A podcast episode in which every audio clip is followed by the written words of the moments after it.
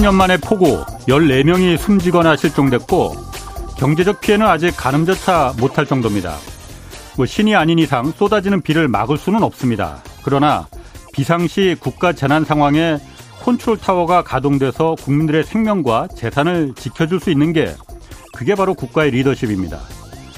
물바다가 된 차 위에서 시민들은 어찌해야 할지 몰랐고 아무도 알려주지 않았습니다. 이미 물바다가 됐는데도 차들은 통제되지 않은 채 밀려들었다가 갇혀버렸습니다. 새벽 1시에 비상 3단계 위기 경보 심각으로 격상됐지만 대통령은 강남의 집으로 퇴근한 상태여서 전화로 전화로 상황을 챙겼다고 합니다. 예고된 재난은 재난이 아닙니다. 24시간 언제 터질지 모르는 재난에 국가의 리더가 상황을 지금 통제하고 있다는 그런 모습을 보여주는 것만으로도 국민들은 안심합니다. 그러라고 청와대 지하 벙커에 국가위기관리센터를 둔 것이고 대통령 관저도 그래서 청와대 안에 있었던 겁니다. 이미 국민들의 구경거리가 된 청와대를 지금 돌려놓을 수는 없을 겁니다. 이런 어처구니없는 상황이 또다시 일어나지 않게 국민 생명과 재산을 지키기 위해서 뭐라도 좀 해놓기 바랍니다. 네, 경제와 정의를 다잡는 홍반장, 저는 KBS 기자 홍사원입니다. 이번 주 금요일까지 박희준 연세대 교수가 쓴 책, 플랫 포노베이션 하라 이 책 매일 세 분씩 추첨해서 드리고 있습니다. 문자로 어, 짧은 문자는 50원, 긴 문자 100원이 드는 샵 9730으로 문자 보내주시기 바랍니다. 자, 홍사원의 경제쇼 출발하겠습니다. 유튜브 오늘도 함께 갑시다.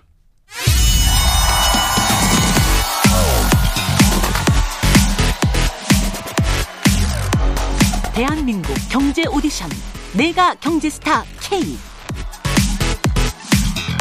여러분 경제가 어려워서 힘드시죠? 그래서 준비했습니다.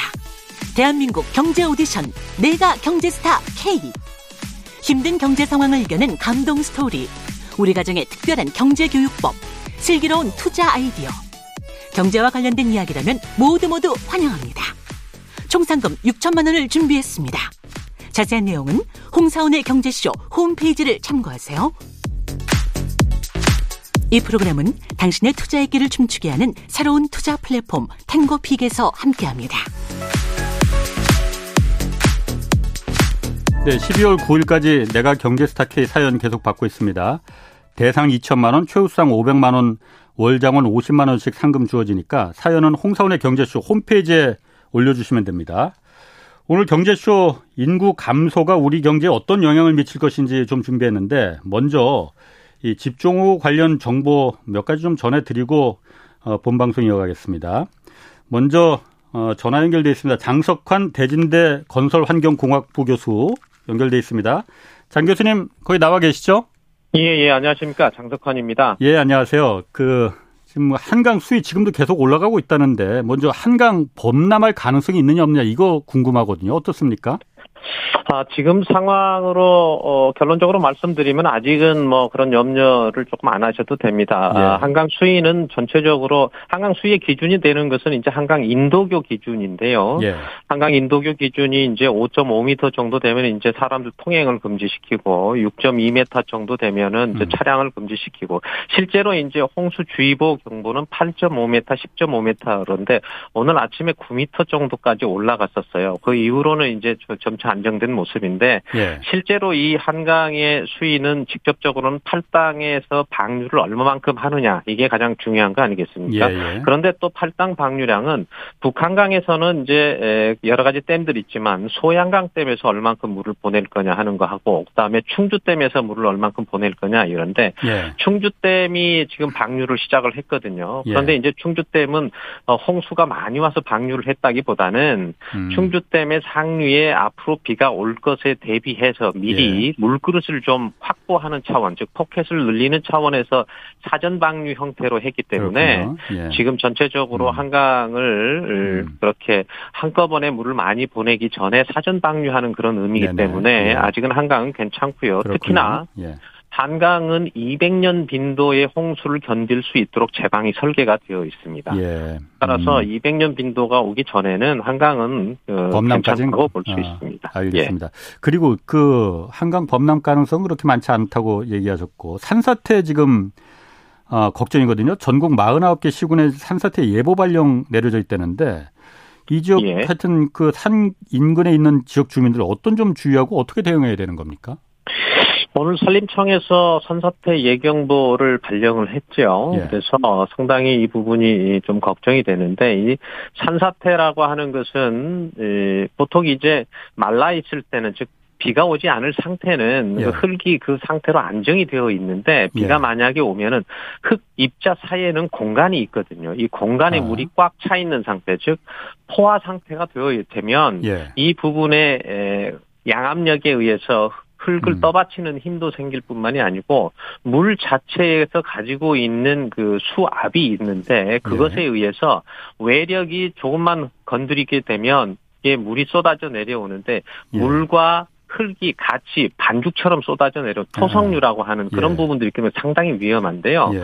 보통은 산사체가 일어날 징조들이 조금 있습니다. 첫 어. 번째는 이제 보통 산사태가 많이 일어나는 데는 예. 부채꼴 모양, 즉 골짜기에 있는 부분들의 아래쪽 부분이 많이 일어나고 예.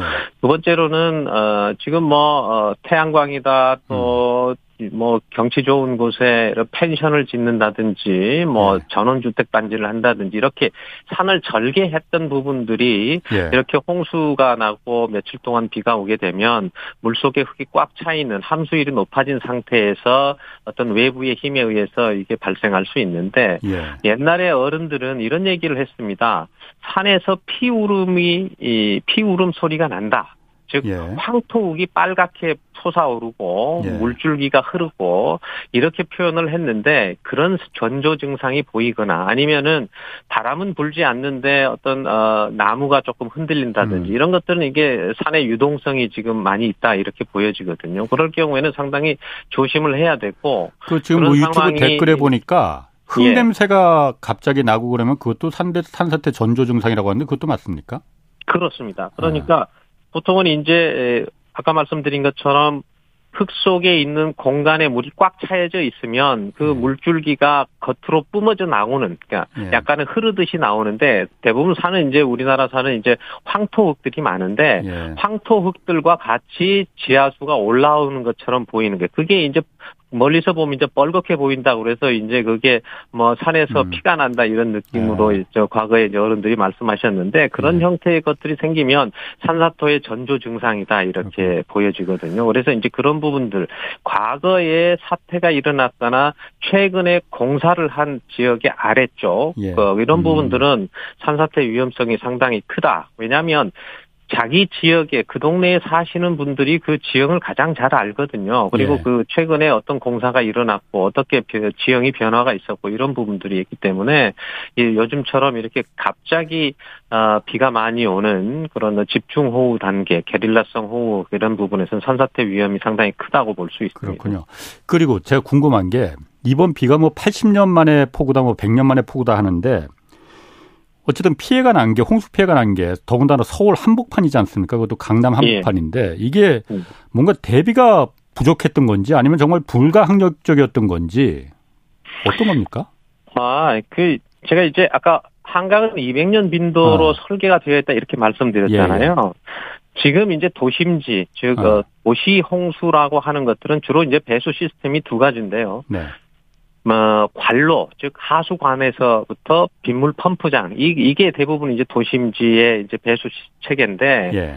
배수 체계에 대한 아, 하수 관로의 설계 기준이 30년이 제일 큽니다. 그러니까 10년에서 한 30년 정도 되기 때문에 예. 기본적으로 지금 비가 많이 왔다고 하는 것은 지금 어, 아마 동작에서 140mm 어, 정도 온 것은 제가 오늘 아침에 언뜻 계산을 해보니까 250년 빈도 정도 되는 것 같아요. 음. 그리고 오늘 380mm 서울 지역에 온 어, 강우는 한 80년에서 한 100년 빈도 예. 그 정도 비가 왔기 때문에 기본적으로 그 양을 감당하기는 사실은 부족 한 부분이죠. 아.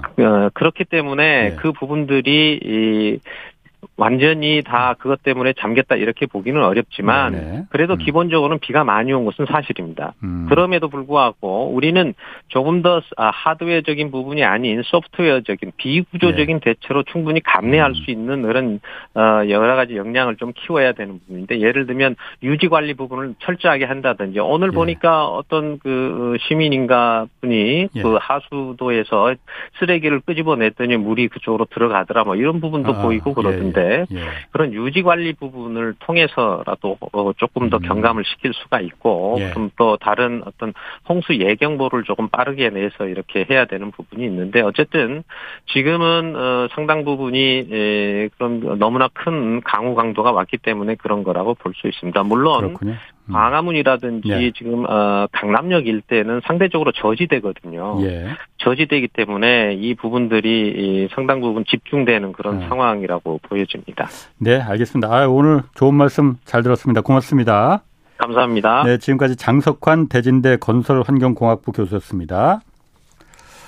자, 오늘 경제쇼 어, 본 주제는 이제 그 인구 감소 얘기입니다. KBS 유튜브 박종훈의 경제 한방 진행자 아, 박종훈 KBS 경제 전문 기자 나오셨습니다. 안녕하세요. 네, 안녕하세요.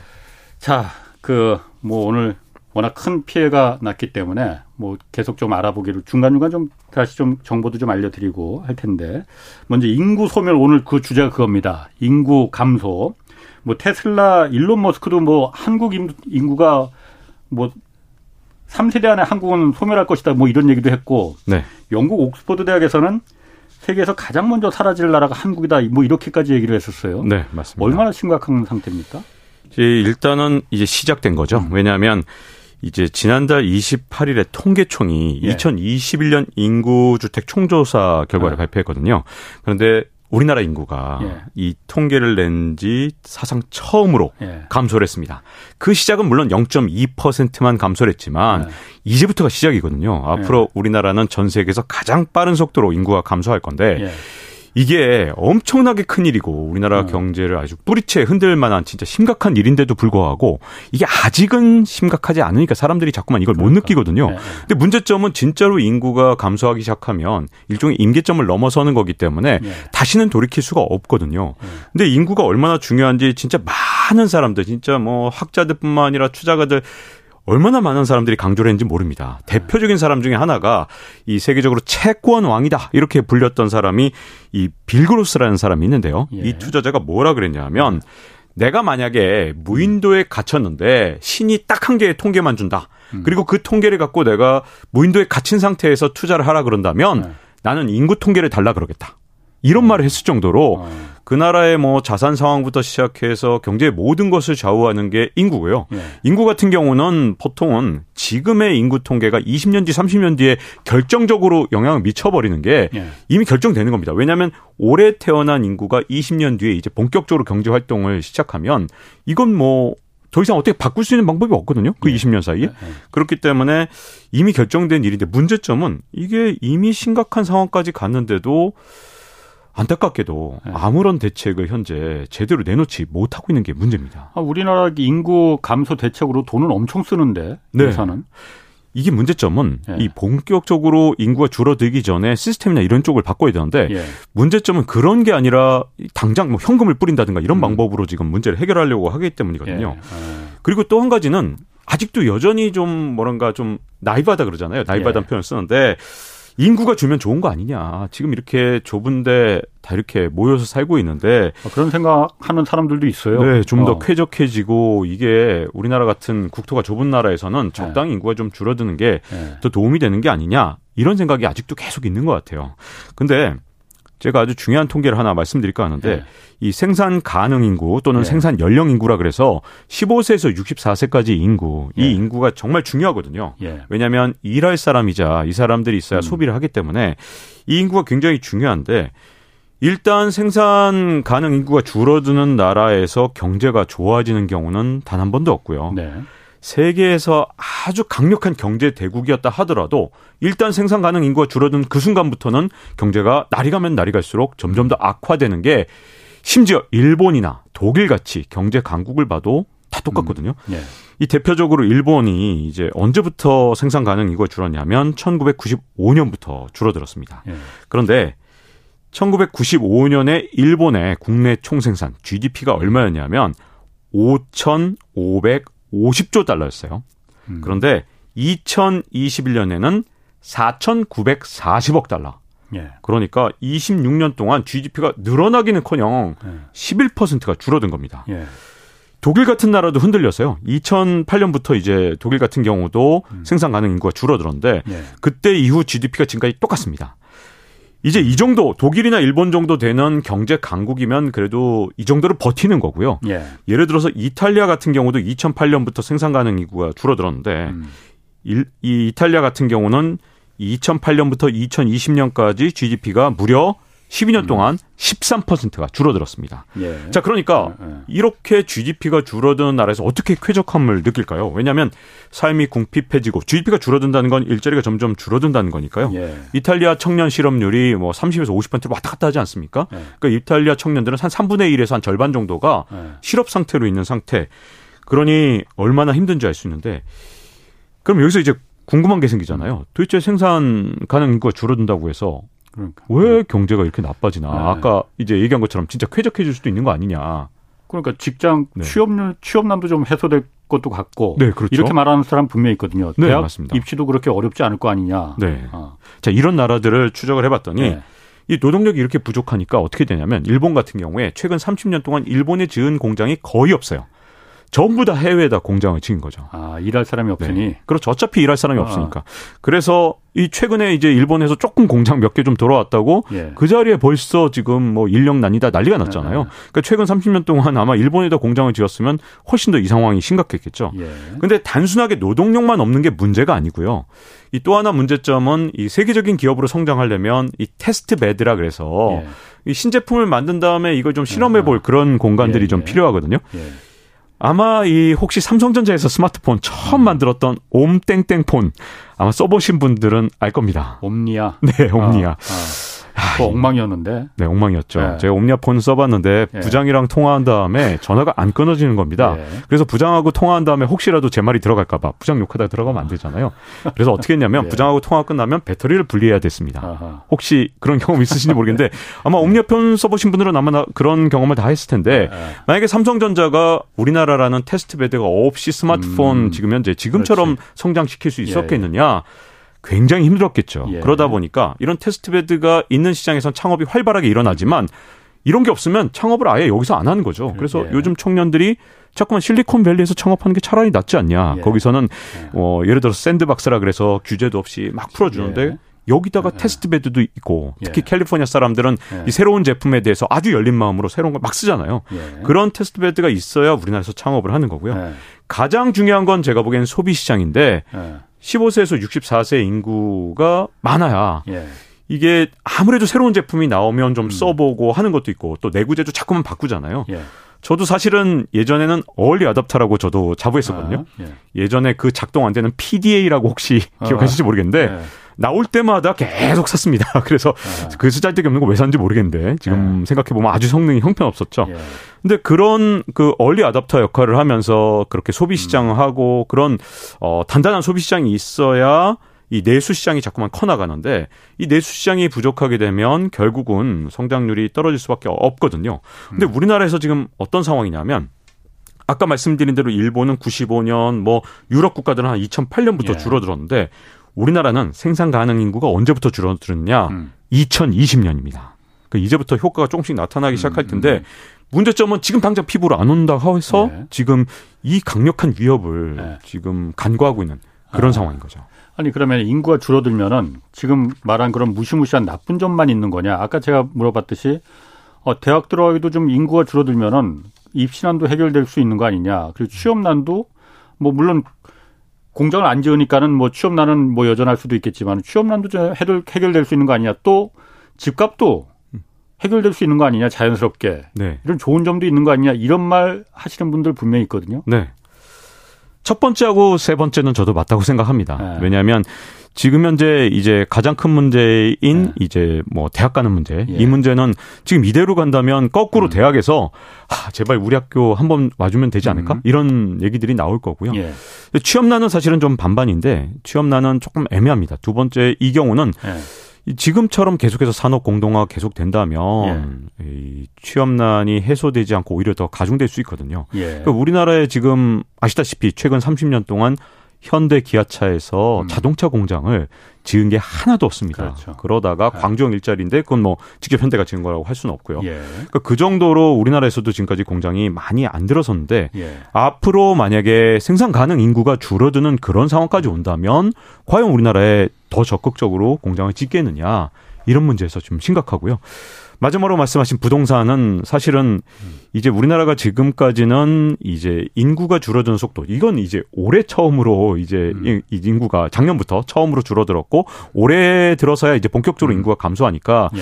그 효과는 이제 올해 효과가 나타난다고 보여지는데 그 동안은 뭐가 문제였냐면 가구 수가 더 빠른 속도로 늘어났거든요. 아, 근데 예. 이제 인구가 줄어드는 게 어, 어떻게 보면 가구 수 늘어나는 걸 상쇄하는 효과가 나타나는 게 2020년 되니까 예. 말씀하신 대로 부동산 가격은 예. 하향 안정화가 될 가능성이 좀 더 커지는 예. 시기가 이게 2020년대 언젠가는 일어날 수 있거든요. 음. 그러니까 그런 점 빼놓고 나머지는 예.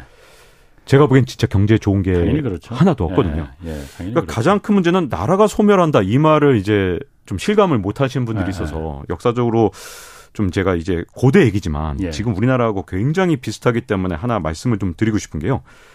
영화 300 혹시 보셨나요? 영화 300. 스파르타 그 300. 스파르타. 예, 예, 네. 예. 그 사실 뭐 영화가 많이 과장되긴 했지만 그래도 어느 정도는 역사적 사실에 아. 기반을 한 부분도 있거든요. 어. 어쨌든 페르시아의 10만 대군을 뭐 예를 들어 스파르타의 한 300 전사가 막아냈다. 네. 영화만큼은 아니지만 음. 비슷한 그 정도의 승전을 할 정도로 네. 스파르타 그러면 정말 아주 강력한 군대를 자랑했었거든요. 네. 근데 그 스파르타가 왜 지도상에서 지워졌느냐? 네. 다 인구 문제 때문입니다. 그때? 네. 그 어떤 문제가 있었냐면 예. 스파르타가 진짜 특이한 체제인데요. 영화를 보신 분들 이제 좀 힌트를 알고 계실 텐데 저는 안 봤어요. 아 영화 안 보셨습니까? 영화 안 보신 분들에 대해서 좀 그런 영화 별로 안 좋아해요. 네. 좀 너무 과장됐죠. 이 사회 예. 체제가 예. 어느 정도였냐면 예. 우리가 생각할 때 조금 특이한 체제입니다. 예. 뭐냐면 모든 걸 공동 생활하기 때문에 예. 성인 남성들은 공동 식당 15명씩 조를 짜요. 그래서 어, 시시티아라는 공동 식당에서 15명씩 모여서 식사를 하는데 예. 식비는 각자 부담입니다. 어. 이게 약간 좀 전체주의와 뭔가 자본주의가 좀 섞인 그런 느낌인데요. 예. 자녀를 낳으면 아고게에 보내야 되는데 거의 군사학교 같은 어. 곳이거든요. 영화에서는 이제 과장되게 또 역시 막 늑대랑 막 싸우는 장면이 나오는데 이런 아고게에 반드시 보내야 됩니다. 음. 그래서 거기서 군사훈련을 해야 되는데 그 비용도 각자 부담. 모든 게 다 공동생활인데. 자, 전쟁터에 꼭 나가야 됩니다. 시민이면. 그런데 무기는 각자 부담. 그런 게 어딨어? 네. 자, 그러면 아, 돈 안 내면 되는 거 아니야? 네. 공동생활인데 네. 시민권을 박탈당하죠. 아. 자, 이런 특이한 체제가 처음에는 문제가 없었어요. 왜냐하면 네. 어, 스파르타가 처음에 이제 건국되고 나서는 빈부격차가 별로 없었거든요. 예. 그런데 나중에 이제 기원전 3세기쯤 됐을 때 그때 이제 점점 스파르타가 멸망하기 직전까지 가니까 토지를 소유한 사람이 성인 남성 기준으로 100명 정도밖에 남지 않았습니다. 음. 나머지는 토지가 없는 세상. 네. 자, 이 과정에서 어떤 문제가 생겼냐면 예전에는 생산 수단이라는 게 토지밖에 없었잖아요. 땅이 없으면 그렇지. 어떻게 네. 뭐 생산을 합니까?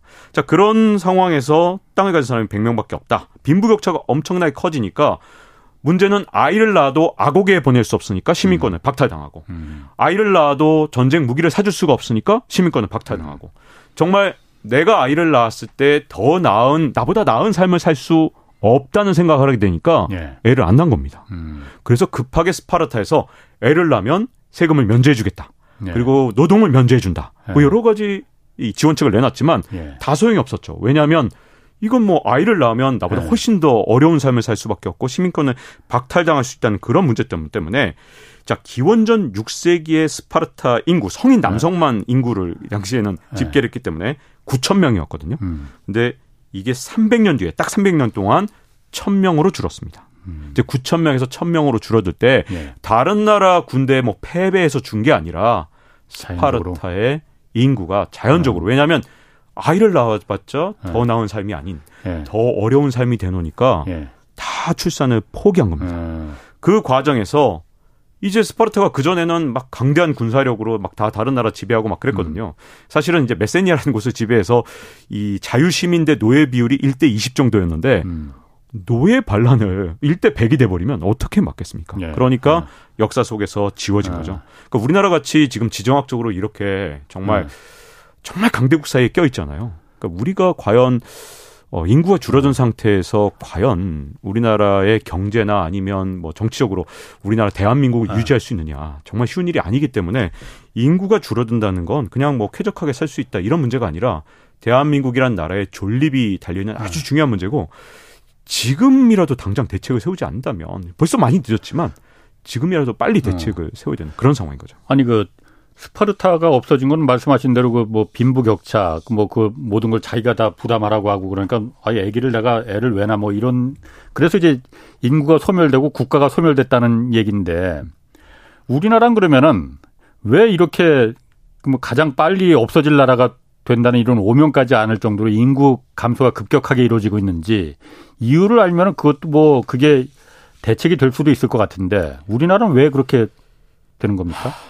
제가 사실은 아. 2013년에 이 관련해서 책을 썼었어요. 아. 그때 정말 진짜 너무 안타까운 마음에. 책뭐 2000... 하도 많이 쓰셔갖고 어떤 네. 책이었나요? 그때는 네. 세대 전쟁이란 책이었거든요. 아, 세대 전쟁. 예, 네. 예, 근데 예. 이름이 세대 전쟁인 이유가 뭐였냐면 예. 그러니까 기성세대가 예. 자기 자산 가치를 지키려고 계속해서 정책을 쓰게 되면 예. 부동산 가격을 자꾸만 더 끌어올리려고 하고 하게 되고 아. 그리고 자기가 갖고 있는 이런 자산 가격을 끌어올리려는 그런 노력들이 결국은 저출산으로 이어질 거라는 그런 내용의 책이었거든요. 예. 그래서 세대 전쟁이라는 게 그 부제가 뭐였냐면 지상 최대 사기극이라고 제가 표현을 아. 했습니다. 예, 예. 기억나네. 예. 네. 그 이유가 뭐냐면 사실은 어디서 아이디어를 얻었냐? 예. 스웨덴의 노벨 경제학상을 받은 사람이 군나르 위르다라는 사람이 있는데요. 예. 이 사람이 2000, 1920년대 그 지금부터 100년이나 전이잖아요. 예. 그때 예언을 했습니다. 만약에 스웨덴이 지금처럼 기성세대의 탐욕으로 계속 놔두게 된다면 예. 집값이 계속 오르고 음. 양육비가 더 오를 것이다. 교육비가. 네. 예. 그러면 스웨덴은 지구상에서 사라질 것이다. 예. 이런 예언을 했었거든요.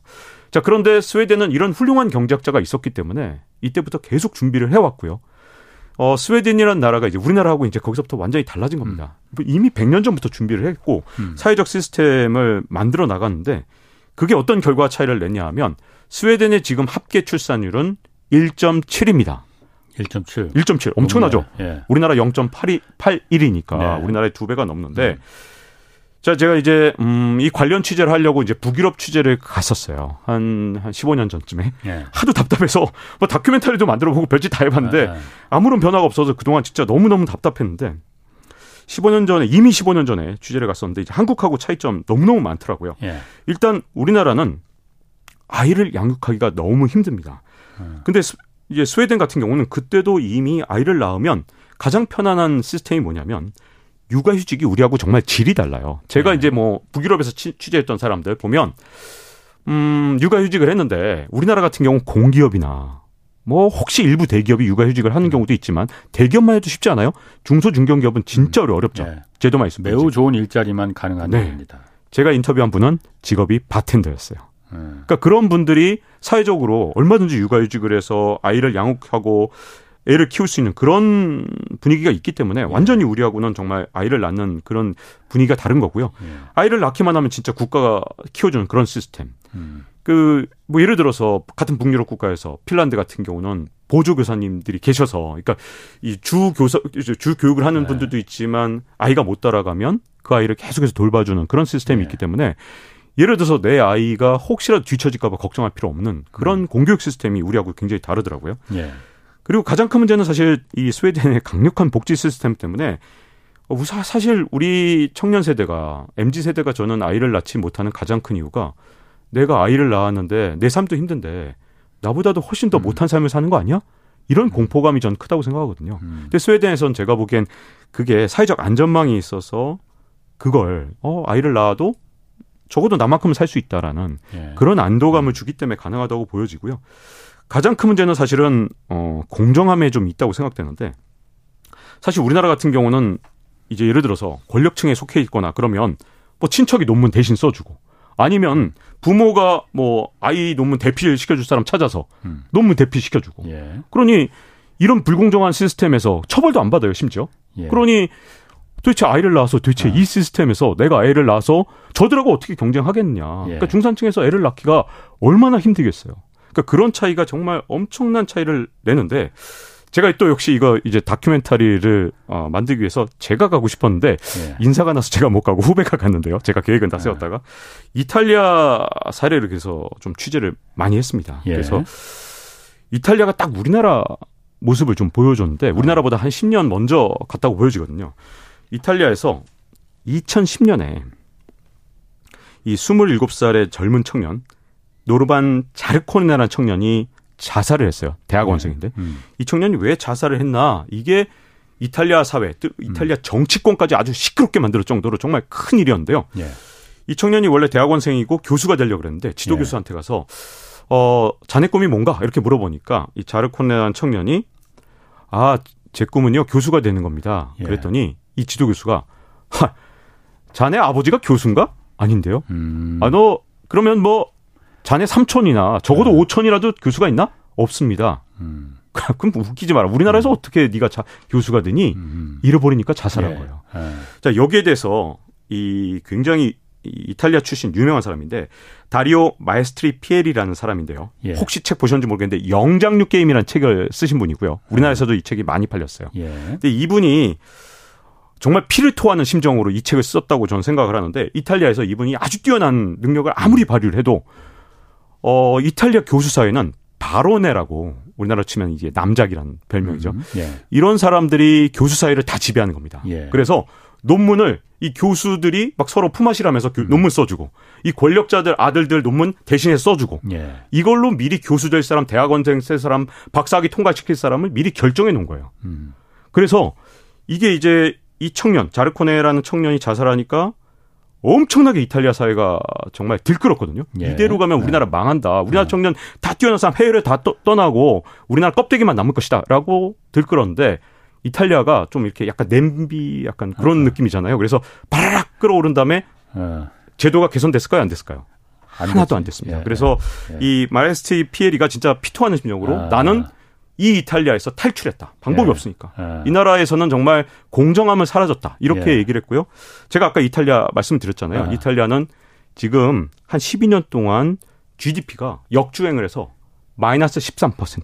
예. 그 나라가 거의 이거는 완전히 쪼그라들어서 정말 이제 우리나라랑 GDP가 별 차이가 안 나요. 1인당 GDP가. 그러니까 이렇게 되는데 제가 보기에는 어 여러 가지 문제점 이런 것들이 계속되면서 아이를 낳지 않는 시스템, 이탈리아도 그렇고 우리도 예. 그렇고 절대 저출산 문제가 해결되지 않는데 이런 문제들을 정말 근본적으로 고치지 않는 한 제가 보기에는 저출산 문제가 웬만해서 해결 안될 음. 거고 우리나라도 이탈리아 같은 길을 걸게 될까봐 참 걱정되는 거죠. 그렇군요.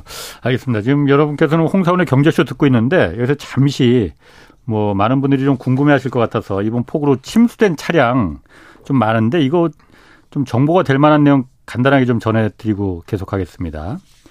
어, 차량이 침수됐을 때 시동 켜는 것 절대 안 된다고 합니다. 물속에서 차가 멈췄거나 주차된 차량이 침수되면은 시동 바로 걸지 말고 일단 견인 조치해야 되고요.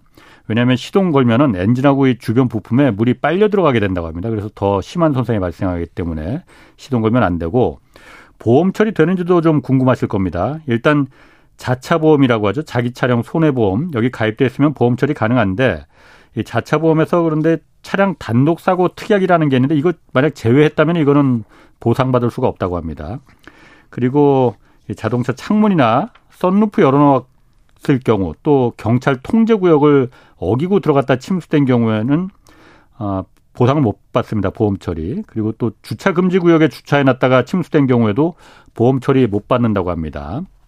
그리고 차량만 보험 처리가 될 수 있고 자동차 안에 있던 귀중품 같은 경우에는 보상받을 수 없다고 하니까 그 부분 좀 아시고 계시는 게 나을 것 같고 그리고 한 가지 더 이번 폭우로 침수된 차량이 이제 앞으로 중고차 시장에 쏟아져 나올 수 있다는 우려도 나오고 있습니다. 그래서 보험 개발한 개발원이 운영하는 카 히스토리라는 이 홈페이지가 있다고 합니다. 여기 중고차 이 사려고 하는 중고차 차량 번호 입력하면은 침수 여부 됐는지 그 침수 여부 조회가 가능한데 다만 여기서는 보험사에 이 침수 사고 피해를 신고했던 차량만 줘야 되기 때문에 보험 처리하지 않고 그냥 내놓은 이 차량의 침수 여부는 확인되지 않는다고 합니다. 그렇기 때문에 뭐 이 부분 참고하시고 다만 이제 중고차 구매하기 전에 에어톤 에어컨을 작동시켜서 악취가 나는지 확인하고 또 안전벨트를 끝까지 당겨 보면은 거기 진흙 자국이 있는지 없는지 이거 확인하는 것도 침수 여부를 알 수 있는 팁이라고 합니다.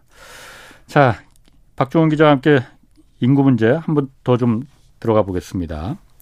자, 지금 아까 인구 감소율 이제 국가 소멸 국가 소멸 되기 전에 사실 시사교육 창에서 얼마 전에 지방 지방 소멸이라는 프로그램도 한번 그 나왔었거든요. 네, 제가 맞습니다. 그거 보면서 야 정말 저 정도로 심각하구나. 우리나라 서울 수도권에다 사실 이거 인구 감소를 피부로 못 느끼는 거지. 지방 가면은 저희도 지방 출장 가면은 정말 참담하거든요. 그런데 이게 인구 소멸, 인구 감소와 국토 균형 발전이라는 게 사실 저는 같이 이루어진다고 보거든요. 어떻습니까? 아, 지금 사실은 지방 소멸이 대한민국 소멸하고 바로 직결되는 네. 문제거든요.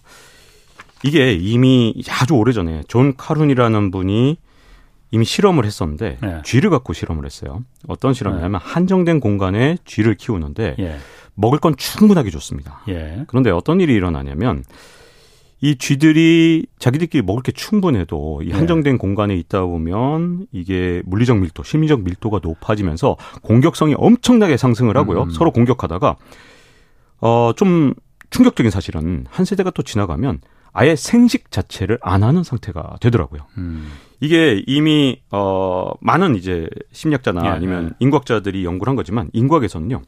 경쟁이 한정된 공간에서 물리적 음. 밀도가 높은데 심리적 밀도가 높은 데서 생존이 힘들어지면 예, 아예 출산 자체를 포기하는 게 이게 생명체면 다 똑같은 거거든요. 수도권 젊은 네. 출산율이 낮아지는 것도 그거예요. 그렇죠. 예. 왜 그러냐면 우리나라 같은 경우는 지방에서는 직장도 없으니까 예. 월급이 제대로 나오는 그런 직장도 없고 거기서는 사실은 청년들이 사라졌으니까 거기서는 일종의 어 일종의 배피를 찬다든가 이런 게 불가능하거든요. 예. 그러니까 다 도시로 어떻게든 나옵니다. 예. 근데 문제점이 이 한정된 공간에서 우리가 서울이 마치 싱가포르 같은 도시 국가가 돼 버리니까 예. 도시 국가가 갖고 있는 모든 단점을 다 갖고 있는 거죠. 예. 이제 서울이란 도시 국가 상태에서 예. 이게 소멸로 자꾸만 가는 건데 지금처럼 서울이 모든 걸 빨아들인다면 우리나라는 예. 정말 희망이 없는 상태 이런 예. 상태로 갈 수밖에 없는데 제가 또 역시 이 문제를 진짜 오래전부터 관심이 있었기 때문에 예. 그때는 어 홍사원 선배가 데스크셨을 때 사실은 기억 안 나실지도 모르지만 예. 제가 취재 계획을 올려서 예. 그때 시사기획 창에 저도 있을 때 예.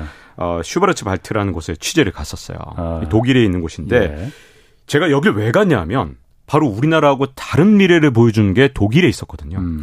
여기에 이제 티틀링겐이라는 소도시인데 예. 검은 숲이라 그래서 정말 숲밖에 없어요. 진짜 가보니까 어, 하늘이 보이지 않는 정도로 진짜 빽빽한 숲이 있는 곳에 3만 명이 사는 티틀링겐이라는 도시가 있어서 여길 갔는데 예. 이 3만 명밖에 안 사는 곳인데 여기가 세계적으로 아주 중요한 의료 클러스터, 음. 의료 의료 산업이 예. 세계적으로 가장 발달한 곳 중에 하나고요.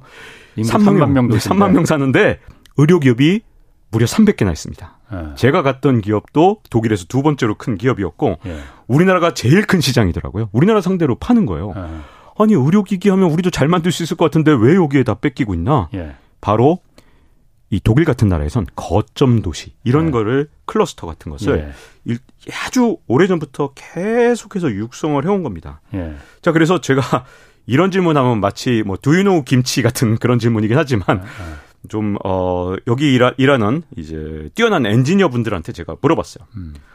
이 튜틀링겐이라는 곳 인구 3만도 안 되는데 왜 여기 계속 사시냐. 이렇게 뛰어난 기술을 갖고 있는데 혹시 뮌헨이라든가 뭐 베를린이라든가 이런 대도시로 가고 싶은 생각 안 드시냐? 음. 당연히 안 들죠. 왜냐하면 여기야말로 진짜 세계 최고의 의료 기업에서 월급도 충분히 주고 예. 얼마나 쾌적합니까? 3만 명 정도 되니까 이게 다큐멘터리다 보니까 이분들 집까지 가봤거든요. 아 진짜 뭐 아주 넓은 곳에 뭐 월급이 아주 많지 않아도 정말 어 편안하고 아늑하게 살 수 있는 그런 환경들 그리고 젊은 사람들도 이 티틀링이라는 도시에 얼마든지 있기 때문에 이런 거점 도시가 독일 곳곳에 만들어지면서 강소기업들의 생태계가 만들어졌고요. 이게 지방 도시를 만들어내는 거거든요. 그러니까 저는 우리나라가 지금 이제 자꾸만 지방 소멸한다 그러고 공기업을 막 뿌리고 있는데 예. 아 제가 좀 답답한 게 독일하고 비교해 봤을 때 그냥 공기업을 뿌리는 게 아니라 음, 음. 진짜 중요한 건 그 자체가 하나의 클러스터로 성장할 수 있도록 생태계가 만들어지고 음. 그 안에서 끊임없이 창발적인 그런 노력을 네. 통해서 새로운 기업이 탄생할 수 있도록 네. 3만 명 도시에 300개의 의료 기업. 이게 탄생할 수 있도록 이 정말 다른 시스템이 있어야 되는 거거든요. 근데 지금 계획 없이 그냥 일종의 정치적 선심성으로 지방 도시에 계속해서 뿌리기만 하는 거. 혁신 도시라고 하죠. 네. 이게 일단 문제고요. 철저하게 계획을 세워서 아. 이게 하나의 진짜 혁신 도시가 말로만 혁신 도시가 아니라 독일처럼 진짜 하나의 클러스터가 될 수 있는 그런 아. 시스템이 필요하고요. 혁신 도시는 음, 네. 제가 좀 그 생각한 게 있는데 네. 우리나라는 그러니까 뭐 그러니까 뭐 한수원은 경주에 뭐 한전은 나주에 뭐 이렇게 네. 아니 그 다 한 도시에 한 개 공기업 이렇게 말씀하신 대로 선심성으로 맞습니다. 이렇게 내보냈잖아요. 그러다 네. 보니까 허허벌판에 그 공기업 딱 하나 있으니까는 네. 거기 있는 사람들 전부 다 서울로다가 주말이면 다 올라옵니다. 가족들 다 서울에 살고. 네, 맞습니다. 그게 아니고 정말 메가시티라고 하잖아요. 네. 공기업 여러 개를 묶어서 몇몇 도시만 정말 모든 우리나라 지방을 다 살릴 수는 없습니다. 몇몇 도시를만 살리면 지방이 살 수 있거든요. 묶어서 정말 한전, 한수원, 뭐 국민연금 이런 데를 같이 묶어서 한 도시에다가 몰아넣었으면은 음. 거기는 정말 클러스터가 되는 거거든요. 맞습니다. 이 슈바르츠 발트 같은 것이 네. 어떻게 의료 산업에서 이렇게 중심지가 됐느냐? 시계 같은 데서 시작한 거거든요. 아. 그러니까 이렇게 점점 더 인접된 것들을 이렇게 연결돼 가면서 시너지 효과를 내야 되는데 예. 우리는 그냥 공기업 개수 맞추기를 하고 있는 그러니까. 거죠. 사실은 관련된 기업을 예를 들어서 어느 지역에 보내기로 했으면 예. 거기에 묶음으로 이렇게 딱 보내야 되거든요. 맞아요. 근데 아, 이걸 그냥 묶어서. 여기 한 개, 저기 한 개, 아. 이렇게 뿌려놨으니까 지금 현재 그런 클러스터가 만들어지지 않는 그러니까. 거고요. 또 그래서 공 지방에 공기업을 보냈는데도 불구하고 지방 소멸을 예. 여전히 막지 못하고 있고 가장 큰 문제가 그러니까 그 지방에 간 공기업들이 오히려 인재를 못 구하는 그런 상황을 만들었는데 그게 사실은 처음부터 계획을 하고 네. 클러스터를 만들어 갔으면 아마 지금하고 굉장히 달라졌을 겁니다.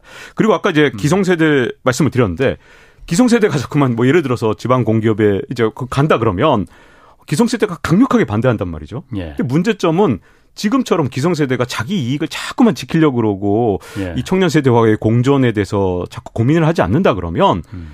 제가 보기에는 기성세대 앞으로 은퇴를 해도 저도 은퇴해서 한 3, 40년 더 살아야 될 것 같은데 그 은퇴한 다음에 자기를 위해서 국민연금도 내줘야 되고 내가 갖고 있는 음. 그 자산들을 더 비싸게 사줘야 되고 이거 다 청년 세대가 예. 앞으로 돈을 계속 잘 벌어야 예. 내 삶도 만들어지는 거거든요. 그렇죠. 그러니까 그야말로 기성 세대와 청년 세대의 삶은 분리돼 있는 게 아니라 예. 서로 같이 가야 되는데 예. 안타깝게도 음 좀 안타까운 건 예. 기성 세대가 조금만 생각을 달리하면 어, 세상이 좀 달리 보일 것 같은데 예. 문제점은 기성세대의 지금 현재 단기 극대화에 좀 더 큰 그림. 내가 은퇴한 뒤에도 3, 40년 동안 내 삶을 지탱해 줄게 다음 청년 세대라는 걸 우리 기성세대가 자꾸만 놓치고 있, 있다고 음. 저는 생각하거든요. 음. 그래서 제가 세대 전쟁을 사기극이다. 음. 이게 지상 최대의 사기극이다. 그래서? 제가 예. 그렇게 표현을 한 겁니다. 왜냐하면 예.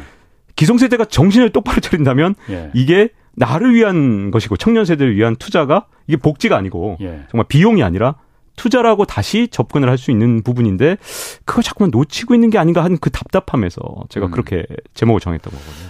얼마 전에 그 몇 달 전이었을 것 같아요. 그러니까 시사회 창에서 김태형 기자가 제 옆자리에서 그 이 프로그램 하나 만들었었거든요. 그런데 우리나라 그 제목이 뭐였냐면은 우리나라 저출산 대책 예산 45조 실화냐 이거였거든요.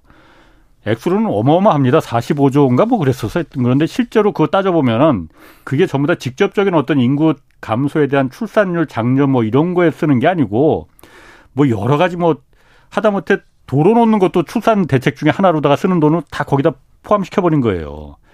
자, 그럼 박 기자가 생각하기에 저출산 문제, 인구 감소 문제 이게 가장 우리나라 우리 경제 지금 그 문제라고 했는데 어떻게 해야 되는 건지 그 부분이 중요한 거잖아요. 우리 정부가 그럼 뭘 해야 되는 건지 어떻습니까? 일단 제가 아까 전에 강조하던 거 특히 네. 공정함을 다시 회복해야 된다고 보거든요. 예. 그러니까 예를 들어서 내가 아이를 낳았는데 지금 이 시스템은 그야말로 특수한 권력층에 있는 사람들한테 훨씬 더 유리한 시스템이라고 생각하고 예. 나의 자녀들은 아예 근처에도 못 간다는 이런 불공정하다고 생각하는 상황에서 청년들이 아이를 낳을 것 같지 않고요. 예. 나의 아이들이 내가 아이를 낳았는데 어, 나보다 더 못한 삶을 산다고 생각한다면 역시 네. 아이를 낳을 것 같지 않습니다. 네. 자, 그런 측면에서 지금 현재 우리나라에 정말 여러 가지 제도들이 개선이 되어야 된다고 생각을 하는데요. 예. 가장 큰 문제는 우리나라의 조세 형평성이 세대 간의 불공정성이 진짜 엄청나다는 겁니다. 음. 지금 아이를 낳기 위해서 이제 아까 김태영 선배, 저희 음. 김태영 기자가 어 만드신 그 다큐멘터리 정말 의미가 있었는데 엄청나게 출산에 우리가 저출산 대책에 돈을 썼다는 거 전부 다 제가 보기에는 다 허구거든요. 그러니까 말도 안 되는 돈이 다 저출산 네. 예산으로 네. 들어가 있더라고요. 맞습니다. 네. 그런데 어, 진실은 여기에 어디에 있냐면 우리나라는요, 이런 문제가 있습니다. 언제 태어났냐에 따라서 국가로부터 돈을 더 많이 받을 수도 있고, 오히려 음. 돈을 내야 되는 수도 있는데요. 아, 예. 이게 지금 보면, 어, 저처럼 기성세대인 사람들은, 예. 어, 아, 저보다 조금 더 연령이 많으신, 한 저보다 10살 많으신 분들이 정부로부터 평생 받는 돈이 한 6억 원 정도 됩니다. 예. 일찍 태어났다는 이유만으로. 어. 제가 한 5억 받아요, 제 세대가. 어. 지금 뭐 3040 세대도 어한 1, 2억 정도 받습니다. 예. 이제 20대부터는 어떻게 되는 줄 아세요? 마이너스입니다. 마이너스. 그 지금 태어난 세대는 어떻게 되느냐? 마이너스 6억 원입니다. 이게 왜 이렇게 생기느냐 하면 지금 현재 대한민국의 조세 체제가 전부 다 지금 현재 기성세대한테 훨씬 더 유리하게 돼 있다는 거예요. 음. 자, 우리가 국민연금은 잘 알고 있죠? 국민연금도 마찬가지입니다. 지금 현재 기성세대는 자기가 낸 돈의 한 3배까지 받아가는 시스템입니다. 예. 그이 기적 같은 일이 어떻게 일어나느냐?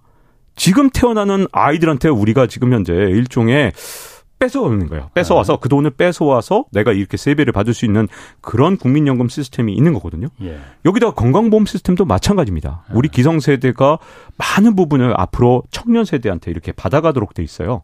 그러니까 이게 굉장히 세대 간의 불균형성이 엄청난데 자 그러면 우리가 청년 세대에게 어 이제 일종의 청구서를 내미는 거 아닙니까? 일종의 우리가 돈을 다 써버리고 자 그러면 일단 세대 간의 형평성을 위해서 청년 세대 그리고 지금 태어나는 그런 어린 자녀들을 위해서 제가 보기에는 우리가 그 청구서를 내밀려면 충분하게 그들을 위해서 투자를 해줘야 된다고 보고요. 음. 그들이 정말 어, 사회의 일원으로서 당당하게 살아갈 수 있도록 정말 구성원으로서 이, 저 위치를 잡을 수 있도록 진짜로 아까 말씀하신 대로 도로 개발에 정말 써놓고서는 이거 갖다가 저출산 대책이라고 이 일종의 음, 위장 위장 저출산 대책 이런 식으로 해서는 안 된다고 보고 음. 세대 간의 형평성을 맞추는 게 굉장히 중요하다고 봅니다. 음. 자 그리고 또 한 가지 마지막 세 번째는 어 제가 보기에는 이런 세대 간의 균형을 이루는 게 단지 돈이 중요한 게 아니라 네. 규칙으로 만들어진 것들이 되게 많아요. 시스템적으로. 이제 뭐 홍사훈 선배가 굉장히 관심이 많은 우리 지금 호봉제라든가 여러 가지 음. 규칙들이 있잖아요. 예, 예. 그런 어 대한민국을 이루는 여러 가지 시스템들이 기성세대한테 훨씬 더 그렇죠. 유리합니다. 예. 심지어 집값 같은 경우도 그렇죠. 집값도 우리 기성세대한테 굉장히 유리하도록 특히 집을 예. 가진 기성세대한테 유리하도록 음. 수많은 정책들이 나왔던 게 사실이고요. 예. 그게 음, 가장 큰 문제가 이렇게 집값이 비싸면 청년 세대가 계속해서 아이를 낳거나 하기 되게 힘들거든요. 안 낳지. 근데 그런 것들이 네. 우리 기성세대가 만들어낸 여러 가지 시스템 때문에 일어난 일이기 때문에 사실 그건 예. 뭐 청년 세대가 뭘 잘못하거나 그런 게 아니거든요. 그렇죠. 자, 네. 그렇기 때문에 세 번째는 네. 어, 우리가 지금 현재 아이를 낳지 못하도록 만들어진 여러 가지 시스템들이 있는데 예. 그 기성세대가 사실은 어, 본인들의 미래 예. 내 노후에 국민연금을 내줄 건 청년 세대고 내 집, 집을 더 비싸게 사줄 수 있는 유일한 건 청년 세대라는 건 조금만 더 깨닫게 된다면 지금 시스템을 빨리 바꿔야만 결국은 기성세대도 지금보다 더 나은 삶을, 더 나은 네. 노후를 네. 보낼 수 있다는 걸 깨닫고 시스템을 바꾸려는 노력. 이 한 세 가지 음. 정도 노력들을 좀 근본적으로 좀 바꿔가면서 해야 되지 않을까 싶습니다. 그러니까 뭐, 박 기자께서 더 뭐 잘 아시겠지만은 제가 봤을 때 우리 젊은 세대들이 저희 아들내미 딸내미 세대가 안 나는 이유는 하나입니다. 먹고 살기 힘든데 음. 이 여기서 나 혼 나 우리 부부도 먹기 이 힘든데 그렇죠. 자식 낳기 정말 누가 키워주느냐?